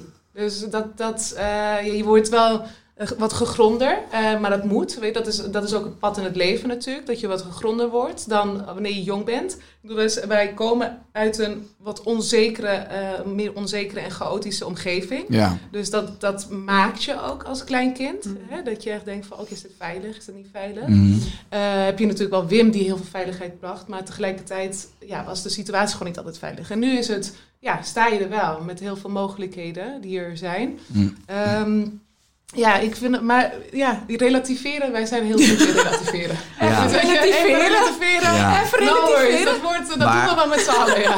Maar jullie hebben natuurlijk, ja, ik weet niet of jullie iets over willen zeggen. Je vader heeft daar wel kort iets over verteld. Maar jullie hebben ook een, een traumatische ervaring gehad Ja. met jullie Ja. moeder. En, Ja. eh, Ja. Dus, dus die, die fase, ik denk, ik weet niet hoe oud jullie toen waren. Ja. Ja. Ja, ik was tien, Laura was, Ik was acht. acht. Ja. Michael was zes en Ene was twaalf. Dus we waren vrij jong allemaal. Ja. Maar jullie was daar iets over wel, eh, kwijt? Of? Ja, het is, Ja. kijk, als we, als we denken aan onze jeugd eh, en ook mijn moeder. Eigenlijk was ze al, haar hele, eh, onze hele jeugd was ze al er niet helemaal bij. Nee. Dus eh, als wij in Nederland waren, dan, eh, ja, dan was ze opeens was ze gewoon weg. Dan was Ja. ze weer vertrokken naar Spanje. En opeens was ze binnen een maand kwam ze weer terug. Dus het was een ongelooflijk eh, onzekere ja, eh, attachment die je dan creëert. Ja. Hè? Ja. Want die, ja, die moeder, die is er heel warm. Die is er dat moment. En dan is ze gewoon volledig weg. Dan Ja. kan ze het gewoon niet meer aan. Dus dat was echt wel een impact. En toen zij, ja, ze pleegde zelfmoord eh, Mm. toen ik acht was. Wa- was ik nog in Spanje trouwens. Eh, en ze gaf mij en mijn broertje, Ja, we deden nog een onze vadertje, gaf ze nog een kusje. En ik weet, die, die nacht is ze van dezelfde, van het balkon gesprongen. Mm. Achteraf wisten we daar niks van. Dus het grappige is, wij werden weggeloodst daar bij het huis. En soms zeg ik dat ook tegen Wim van, wauw, het ging wel heel moeilijk toen hoor. Ja. Mhm. Want wij, eh, Wim kon het niet vertellen tegen ons. Het was te moeilijk voor hem. Ja, Ja. Hij was ook nog bezig met wat Met mensen, verwerken. met gidsen. En mezelf En verwerken drie- en, met gidsen Ja. met eigenlijk werken. En drie maanden lang ja, wisten wij er niks van. Totdat we een schilderij kregen van de tweelingzus van mijn moeder. En daar was een vrouw van een gebouw aan het afspringen. En wij hadden zoiets van, wat is dit voor raar schilderij? Hè? En toen hebben we ons vaders eigenlijk geconfronteerd. En ik weet het nog. En dat was het moment dat we, dat we dit eigenlijk kregen te horen. Toen waren we in Nederland. Dus ik heb Ja, haar waar- begrafenis ja. ook niet eh, bij gewoond. En ik weet nog dat, kijk, achteraf gezien eh, was het ook heel moeilijk voor Wim. eh, die periode. Maar hij zei ook tegen ons, ja, vertel tegen niemand. Hè, en zeg, zeg niks. Of, we, en op een gegeven moment was het, als, er, als mensen wat zeggen, zeg dan dat ze... Ja, niet zelfmoord, maar zeg dan dat ze is overreden door een... Ja, ik lach erbij, omdat... eh, Er werd zo anders mee omgegaan Ja. dan je zou moeten, denk ik. Maar en het hij- is, ik het denk is dat ook hij- zijn... Het is, het is onkunde, hè? Ja. Mm. Kon hij is- ook niks aan doen. Hij Ja. was ook gewoon... Dus het is de best way, maar het was super moeilijk. Ja. En Ja, ja, het is- het het was is- echt moeilijk. Ja, ik denk dat iedereen ook een beetje zijn eigen kijk erop Ja. heeft. En hoe heeft hij dat, eh, hoe hij dat mee heeft gemaakt. Eh, ik herinner net iets andere dingen ook weer. Maar ik, ik kreeg het ook eigenlijk in de zomer. Gingen we toen naar onze vader, toen was het al gebeurd. eh, te horen van, hé, hey, je weet toch dat je moeder vaak geprobeerd heeft om zelfmoord te plegen. En dat dat dan niet gelukt was. Ik zei, dus, dus, en dat was een meisje, een vriendinnetje van mij. En, eh, nu heeft ze het weer gedaan en eh, het is gelukt. Dus het, het is, het, het- Dus dat was ja. jouw eerste moment dat je Ja, het hoorde? dat was in Spanje. En toen zei ik, nee, dat kan niet. Dat, dat, zie, dat, dus die, je hebt de rouw. En nu weet ik van ana- eh, meer analyseren van... Oh, oké, dit zijn de rouwfases. Maar dat was pure ontkenning. Ja. Pure ontkenning. Ja. Ik zei, nee, dat kan niet. Ze zei, ja, sorry, sorry, van, vergeet maar wat, wat ik heb gezegd. Ja. Hè? En dan vervolgens ehm, ging nog iemand huilen toen hij naar mij keek van... want er meer mensen om ons heen wisten, Wisten dus het, ja. Dan wij het wisten als Ja. kinderen. En, vervolgens, maar ja, dus, dus dit is uh, zo, langzamerhand bedden dat in. En op een gegeven moment in Nederland inderdaad zag ik mijn broer huilen. Hij vertelde, mijn vader vertelde het wel aan mijn, aan mijn broer. En op een gegeven moment eh, zag ik hem huilen in de keuken. En zei van, hé, wat, wat is er aan de hand? Ja, hij huilt voor een, een, een broek. Mm. En eh, die was gescheurd. Ja, maar daar huil je niet voor. En toen vertelde hij het pas langzamerhand. Ja. En voor mijn vader was het ook heel traumatisch. Ja. Dus dat is iets Ja. wat je niet zo... Dus het was echt moeilijk voor hem. En Ja. zijn manier om ermee te kopen, en dat Ja. weten we nu ook, was echt door die koude extreme in te gaan. Ja. Hij ging helemaal full in de koude. En soms echt super gevaarlijke dingen aan het doen. Ik wist nog met Willy Brood Frequen, daarom vond ik hem echt akelig. Want hij zorgde ervoor dat mijn vader die extreme dingen deed. Ja. En ik vond het Ja. super eng. Ik was zo bang dat mijn vader zou, eh, dood zou Ja, gaan. ja, snap ik. En hij ging Hey, gewoon... wat, wat trouwens nu wel weer als iets heel positiefs is, eh, Sorry, is wat is geworden. Ja? Nee, of die Willy Brood. De- Hij, hij, hij pushte, net als die Chinese man, Ja. van we zullen het wel zien, we Ja, zullen ja. het zien. Ja. Vroeger vonden we het verschrikkelijk. Ik denk van, dat kan toch niet? Ik, Nee. we, hebben onze moe- we hebben geen moeder. Ja. Ja. Maar daardoor, door al die stunts die Wim deed tijd in de media, Ja. eh, interesseerde wetenschap zich daar. Ja. Klopt. Dus eh, voor zijn manier om ermee te kopen Ja. zijn die extreme stunts. En uiteindelijk is dit gewoon helemaal eruit Ja. gekomen. Dus de dood van onze moeder. Heeft, is heeft het een wel. functie Ja, gehad heeft een voor... functie ja. gehad. Ja. Ja, dat, ja dat, is, ik vind het, dat is best wel. eh, dat, dat is wel heel erg waar. Hè? Als, je, als je iemand verliest die eh, heel dierbaar is geweest. Eh, maar het is zo, het is zo moeilijk Ja. om te zeggen. Hè? Van Ja. de dood van die persoon heeft een functie in mijn leven gehad. Maar ehm, waar, waar eh, weten jullie eh, met terugwerkende kracht waar je moeder last van had? Zeg maar, wat maakt het dat ze. Ja, zij had, ze had schizofrenie. Mm. Dus kijk, nu bijvoorbeeld, vroeger werd het als schizofrenie gezien. Je hebt nu verschillende klassificaties, bijvoorbeeld in schizofrenie. Maar ze had stemmen in haar hoofd. Basically, daar, kwam, daar, ja, daar komt het, dat had ze. Dus stemmen in haar hoofd. En die stemmen vertelden ook vaker van je moet eh, over de balkon, je moet springen van het balkon. Je moet Ja. springen van het balkon. En ze vertelde op een gegeven moment ook aan mijn vader, die stemmen, die zeggen dat ik ook eh, mijn Mijn kinderen, kinderen. over het balkon moet Wow. gooien. Ja. Dus, dus dat zij, dat deelde ze ook met, eh, met Wim. En ze had zelf, ze gebruikte wel pillen daarvoor. En mijn moeder is trouwens één eigen tweeling. Ja. En één eigen tweeling had het ook. Oké. En zij leeft nog steeds, maar die gebruikt dus best wel goede pillen. Afkomstig uit Nederland trouwens. Ja.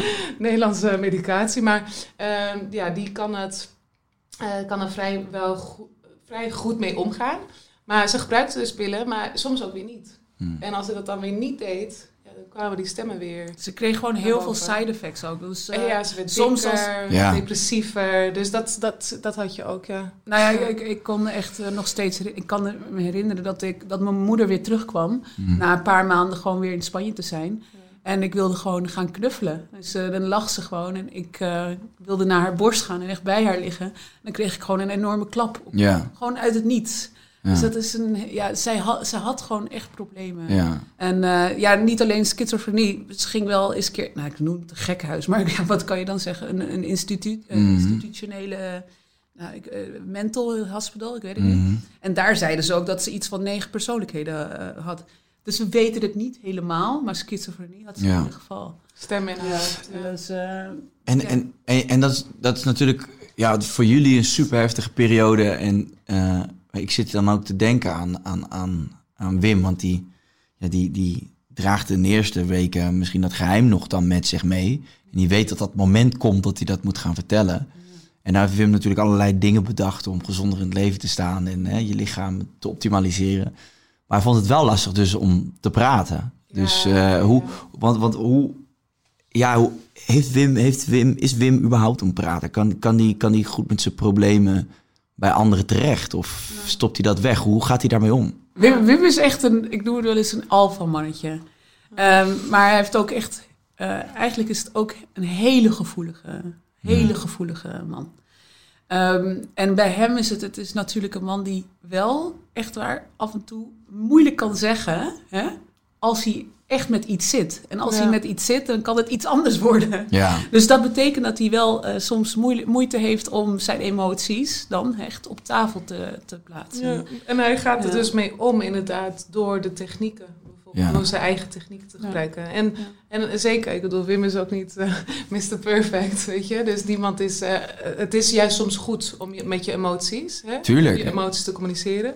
Maar hij vindt dat, ja, hij vindt het wat lastig. Maar ja, ook met, met kinderen bijvoorbeeld. Hoe bespreek je dat? ja. Weet je? Dus dat zijn hele lastige dilemma's. Want je hebt geen één kind, je hebt vier kinderen. ja en er, ik, ik kan me niet voorstellen dat er iemand eh, eh, ergens op de wereld rondloopt die dat heel goed kan. Ja. Ik bedoel, ja, je kunt misschien een, de juiste manier vinden, maar eh, dit tegen je kinderen vertellen is ongeveer het allermoeilijkste wat er bestaat, denk ik.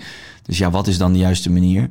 Maar hebben jullie wel eens, eh, want hij vertelde mij dat hij daarna echt dat water is ingelopen. Dat hij een keer volgens mij in een park liep en dat zo'n vliesje ijs op het water zag liggen. En toen gewoon daarin is gelopen. Ja. En dat dat uiteindelijk heeft geholpen ook om het trauma te verwerken. Of Ja. althans meer onder controle te krijgen. Heb, zijn jullie nooit bang geweest dat hij dan misschien in het extreme zou overslaan? Juist omdat hij eh, misschien ijsbaden nodig had en extreme dingen nodig had... om Ja. dan die pijn niet meer te voelen of dat Ja. trauma niet meer te ervaren. Ik- heb altijd, dat is wel een ding. Ik, ehm, ik heb altijd vertrouwen gehad in Wim met ijs. Ja. No probleem. Ik weet het echt, no probleem. Ik weet nog dat wij in eh, China waren. Toen mochten, mochten we, waren we erbij voor een of andere wereldrecord. En toen vroegen ze ook van wat vind je ervan? Ik zei ja, dat kan niet, no, ja, weet je, geen probleem. Dat, dat kan niet handelen. Maar hij had ook, toen wij, volgens mij was ik 12 of 13. En toen ging hij een rots beklimmen van 100 meter in Spanje Ja. zonder touwen. Zonder touwen. Dus dat is ook weer een extremiteit. En hij Ja, beloofde dus- mij dat hij dat niet zou doen, trouwens. Ja, dat- Twee uur daarvoor. Maar, Maar dat, dat is, ja. maar dus, dat, is, dat, is, dat is wel da- waar, waar mijn hart eventjes eh, stil, Ja. eh, stil zat. Dat ik dacht van, ehm, oké, dat is wel, dat vond ik heel eng om te doen. Dus Maar, maar hebben jullie dan wel eens het idee dat, dat, dat het opzoeken van die extremiteiten ook Ja. een manier is om, om bepaalde gevoelens niet meer te voelen? Of eh, komt dat ergens anders vandaan? Hoe kijken jullie daarnaar? ja, zoals ik het zie, is echt, het is zijn manier ja. om met ehm, alles, de storm van het leven, Ja. Ja. te kopen. Ja. Ja. Want wat je ook merkt, als jij de ij, het ijs ingaat, Ja. iedereen die een ijsbad doet, die kan het ook, denk ik, wel eh, ja, beamen. Mhm. Er valt gewoon heel veel weg. Ja. Dus je komt echt tot de kern van wie je bent. Ja. En dat wat gewoon echt weerwars is en, en zorgen en alles wat, wat misgaat in het leven, ja, dat kan je van je af eh, laten glijden. Ja. Dus het is gewoon een manier om daarmee te kopen. Je kan Ja. gaan mediteren, je kan weet ik wel wat doen. Ja. Dat zijn het die- is gewoon de ja. rust vinden en de rust Mhm. opzoeken. Is de- door die koude in te gaan, door die extreme. Ja, door die extreem inderdaad. En een, een mooie quote van Wim, wat hij zei, dat is zijn filosofie. I want to die once a day. Iedere dag tenminste één keer doodgaan. Hm. En eh, ik, ik begrijp nu ook wel meer wat hij, wat hij zegt. Want al- als jij bijvoorbeeld in een split zit, of in een split een spagaat eh, doet, en je bent nog niet heel vaardig, dan ga je terug naar je lichaam. Direct terug naar je lichaam. Als je een extremiteit doet, zoals bijvoorbeeld klimmen, dan zit je totaal daar. Ja. Hetzelfde met een ijsbad. Als je een ijsbad ingaat, dan ben je alleen maar daar. Dus het is ook een manier om inderdaad eventjes je mind, of je, ja, mind, even tot rust te brengen. Ja, Ja, je Hele goede manier overigens hoor. ja, ja. Maar zo'n eh, een rots beklimmen zonder touw is gewoon niet leuk als je, eh, voor de kinderen. Nee, dat Nee, of uh, Willy Brood met die eh, 60 meter onder het ijs zwemmen. Nou, ik vond het zo erg. Ja. En dan, toen ging hij daar en toen zag ik hem op tv, AT5. Werd hij eruit gerukt. Nou, dat het moment dacht ik, oh my god, gaat hij dood? Gaat hij... Ik wist het nog ineens. Toen belde Wim van, hé, hey, niks aan de hand hoor. Ah ja, maar ik kan me dat voorstellen, joh. Jeetje, Ja, mine, man. En zeker wat jullie met jullie moeder hebben meegemaakt. Ja. Dan is dat natuurlijk extra. Van, eh, Ja.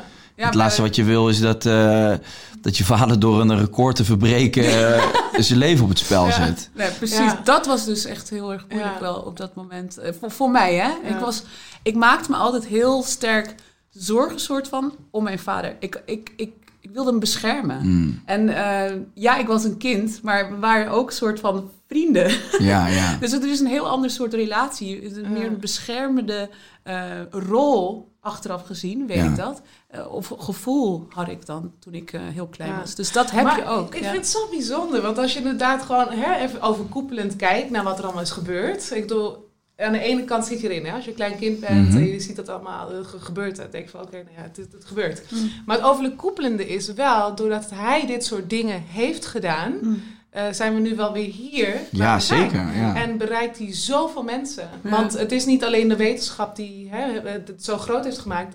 Het is juist door de dingen die hij heeft laten zien dat die je kunt doen. Nee, en dat ja, vind absoluut. ik mooi. En daardoor lijkt het altijd lijkt het ook weer zo mooi eh, te passen. Eh, Ja. Weet je, van ja, Door enorm veel verdriet, door enorme eh, challenges, eh, ja, is er gewoon iets heel moois uitgekomen. Waar Ja. heel veel mensen ook baten bij hebben. Ja. En dat is ja, wat je uiteindelijk Ja. wil zeggen. En dat is dus wel uiteindelijk ook zijn ziels levenspad. Ja. En daar heeft hij behoorlijke obstakels voor moeten nemen. Maar uiteindelijk kom je dan wel op een plek waar je, denk ik, hoort te zijn of zo. Ja. En hoe dat precies zit en hoe het universum dat regelt, dat weet niemand. Maar ja, blijkbaar, hè, wat jullie zeggen, als je nu uitzoomt en je ziet de hele situatie, denk je, ja, iedere stap die hij heeft gezet, hoe moeilijk of spannend dat soms ook was, heeft een functie gehad voor hetgeen wat jullie nu doen. Ja. Mooi gezegd. Ja. Dat is precies hoe het gaat. Het universum zorgt ervoor dat je inderdaad challenges hebt Ja. die je kan overwinnen. Zodat je de persoon kan worden die, die je moet Ja. Hey, en als jullie eh, nu naar de wereld kijken, wat, eh, wat, zou je, wat zou je hopen dat er gebeurt? Ik heb het, ik heb het gevoel dat er, eh, je hebt daar allemaal ook weer verschillende theorieën over, hè? Het schijnt sowieso dat er, eh, dat, er, dat er veel energieën naar beneden komen en dat het gewoon een bijzondere, bijzondere tijd is. En er is natuurlijk van alles aan de hand in de wereld, maar daarbij merk je ook gewoon dat mensen hun bewustzijn verandert of zo. Ja. Verschillende factoren. Hoe zien jullie de toekomst eh, voor jullie? Wat, wat, wat zou je willen, zeg maar? Jullie zijn natuurlijk bezig met een duidelijke missie, maar... Ja. Kijk, mij- wat, ja. wat ik zou willen, en dan hou ik het even bij de missie, want dat, is, dat is hetgeen waar ik wat meer controle in heb, is juist dat inderdaad mensen bewuster worden van wat het effect is van hun eigen levensstijl op hun gezondheid. Ja, Maar niet alleen ehm, mentaal of fysiek, maar wat het dan vervolgens ook doet met anderen om hun heen. ja, Op het moment dat jij je goed voelt, heb je ook veel meer energie om te geven. ja. En dat, dat creëert dan weer connectie. En dat is dus wat ik denk en wat ik hoop, is dat de leefstijl vanaf ook basisschool, in- basisschoolkinderen al wat eh, gezonder wordt. Eh, Ja. Meer beweging, meer ademhaling, eh, challenges zoals dit, zo'n ijsbad, ja, why not? Ja. Of andere challenges, wat je, wat je eng vindt. Maar dat je bewust wordt van je eigen emoties, van je eigen lichaam. En dan vervolgens, ehm, ja, als dat gebeurt, denk ik dat het een veel leukere maatschappij wordt. ja. In, Eens. in the end. Ja, ik denk mooi. echt, en dit is een pure theorie. Er klopt Hmm. waarschijnlijk niks van, maar je weet het nooit. Maar zo zie ik het een beetje. Stel je voor dat wij een maatschappij hebben, een samenleving, waar iedereen echt vanaf jongs af aan mag aanvoelen en zich mag ontwikkelen daar waar zij echt energie van krijgen. Juist. En dat mag altijd veranderen. Ik denk, en dit is dus mijn theorie, er kan helemaal niks van kloppen, maar dat iedereen wat anders zou kiezen. Want in een maatschappij waar dus niet, als jij een, een deze titel hebt, dan heb- maak je zoveel geld. En als je deze titel hebt, ja, dan doe je het goed in het leven. Nee, iedereen is anders gebouwd. Ja. En iedereen heeft andere talenten. Maar iedereen is wel perfect, precies zoals die is. Ja. Dus als hij daar eh, al zijn energie in kwijt kan... en een maatschappij zo is gebouwd dat jij mag...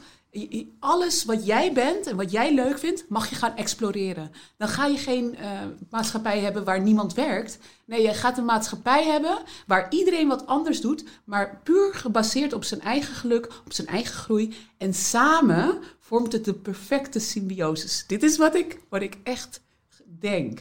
Want ja, sommigen vinden het echt veel leuker om met hun handen te werken. Hè? Ik ben het er zo ongelooflijk mee eens. Ik vind het, eh, ja, ik vind het fantastisch. Ik vind het ook, ik vind het ook, ik vind het een mooie afsluiter. We zitten eh, op, eh, op ruim een uur. Ehm, ja, mooie woorden. En ik, nogmaals, ik sluit me er volledig bij aan. Ehm, mag ik jullie ontzettend bedanken voor jullie openhartigheid en jullie komst. Ik vond het heel erg leuk. Het is de eerste keer dat ik twee mensen Ja. tegenover me heb gehad. Maar eh, het Ja, is voor verhaling van... Ja, goed. Ik, ik hoop voor de mensen die... Nee, Never again. nee First and last. ik, had, eh, ik had me al een beetje voorbereid. Nee hoor. Ik, eh, ik heb Wim overleefd. Ik kan die dochters er ook nog wel bij hebben. Ja, wij zijn peanuts. Nou, alleen jullie broer nog een keer. Ja, exact. Ja, ja. Hey, en ik kom, ik kom binnenkort eh, kom ik langs bij, in Stroe. Leuk. Lijkt me heel erg leuk. Ja, ik ben heel erg benieuwd eh, om daar een keer een dag eh, met jullie op te trekken. Leuk. En ehm, wellicht ooit ook nog een keer eh, naar, eh, naar Polen. Leuk. Gebeurt dat nog? Doen. Ja, ja. Ja, als het kan, dan, eh, dan gebeurt dat. Ja, misschien moeten we daar dan ook gelijk een toffe video van maken Ja. en eh, daar verslag van doen. Je weet dat je in een korte broek eh, op een besneeuwde berg Ja, gaat staan, hè? ja. En dan ook nog gaan dansen. Nou, luister, da- dansen kan ik nog niet met die cursus, die neem ik nog eventjes. En ik ga nog even naar de sport- sportschool, zodat het er allemaal een beetje goed uitziet. Maar eh, nee, we houden contact en eh, succes met jullie missie. Ik blijf jullie volgen. Dank jullie wel nogmaals en tot de volgende keer. Ciao! Ciao!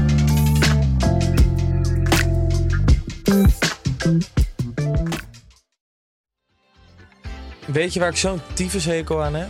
Toeristen, als het te druk is in de stad, zelf koken. Ja, alles wat je nu zojuist benoemt. En daarom maken jij, denk Daan Hogevorst, En Robert Rodenburg. een podcast waarin we alleen maar klagen. Want klagen is HET medicijn tegen het collectieve leed wat maandag heet. Dus elke maandagochtend een nieuwe te horen op je favoriete podcast-app. Maandag Klaagdag! Jezus, zingen moeten wij nooit doen.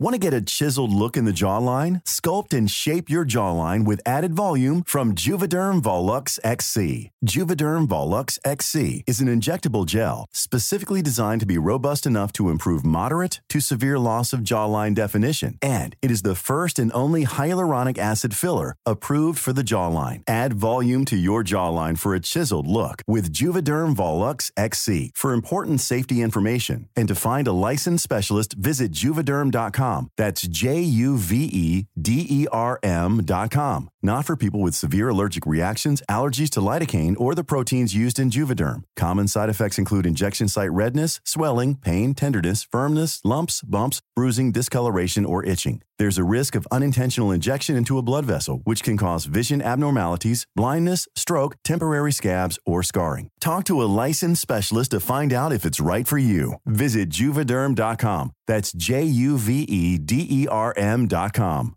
Als je toch de tijd neemt om een podcast te luisteren, dan kan het maar beter je favoriete podcast zijn. En elke maandag in je favoriete podcast-app. Snapt iemand nu dat de podcast ook echt je favoriete podcast heet en dat het gemaakt wordt door Stefan de Vries, Julia Heetman en Sean Demmers? Waarom praat je over jezelf in de derde persoon? Waarom, waarom, er staat hier Sean Demmers en Julia Heetman. Waarom moet jij nou weer voor mij? Dat ging per ongeluk, Sean. Ja, dat ging per ongeluk. Ja, jezus. Steve, jij moet nog nee zeggen. Oh, nee. Je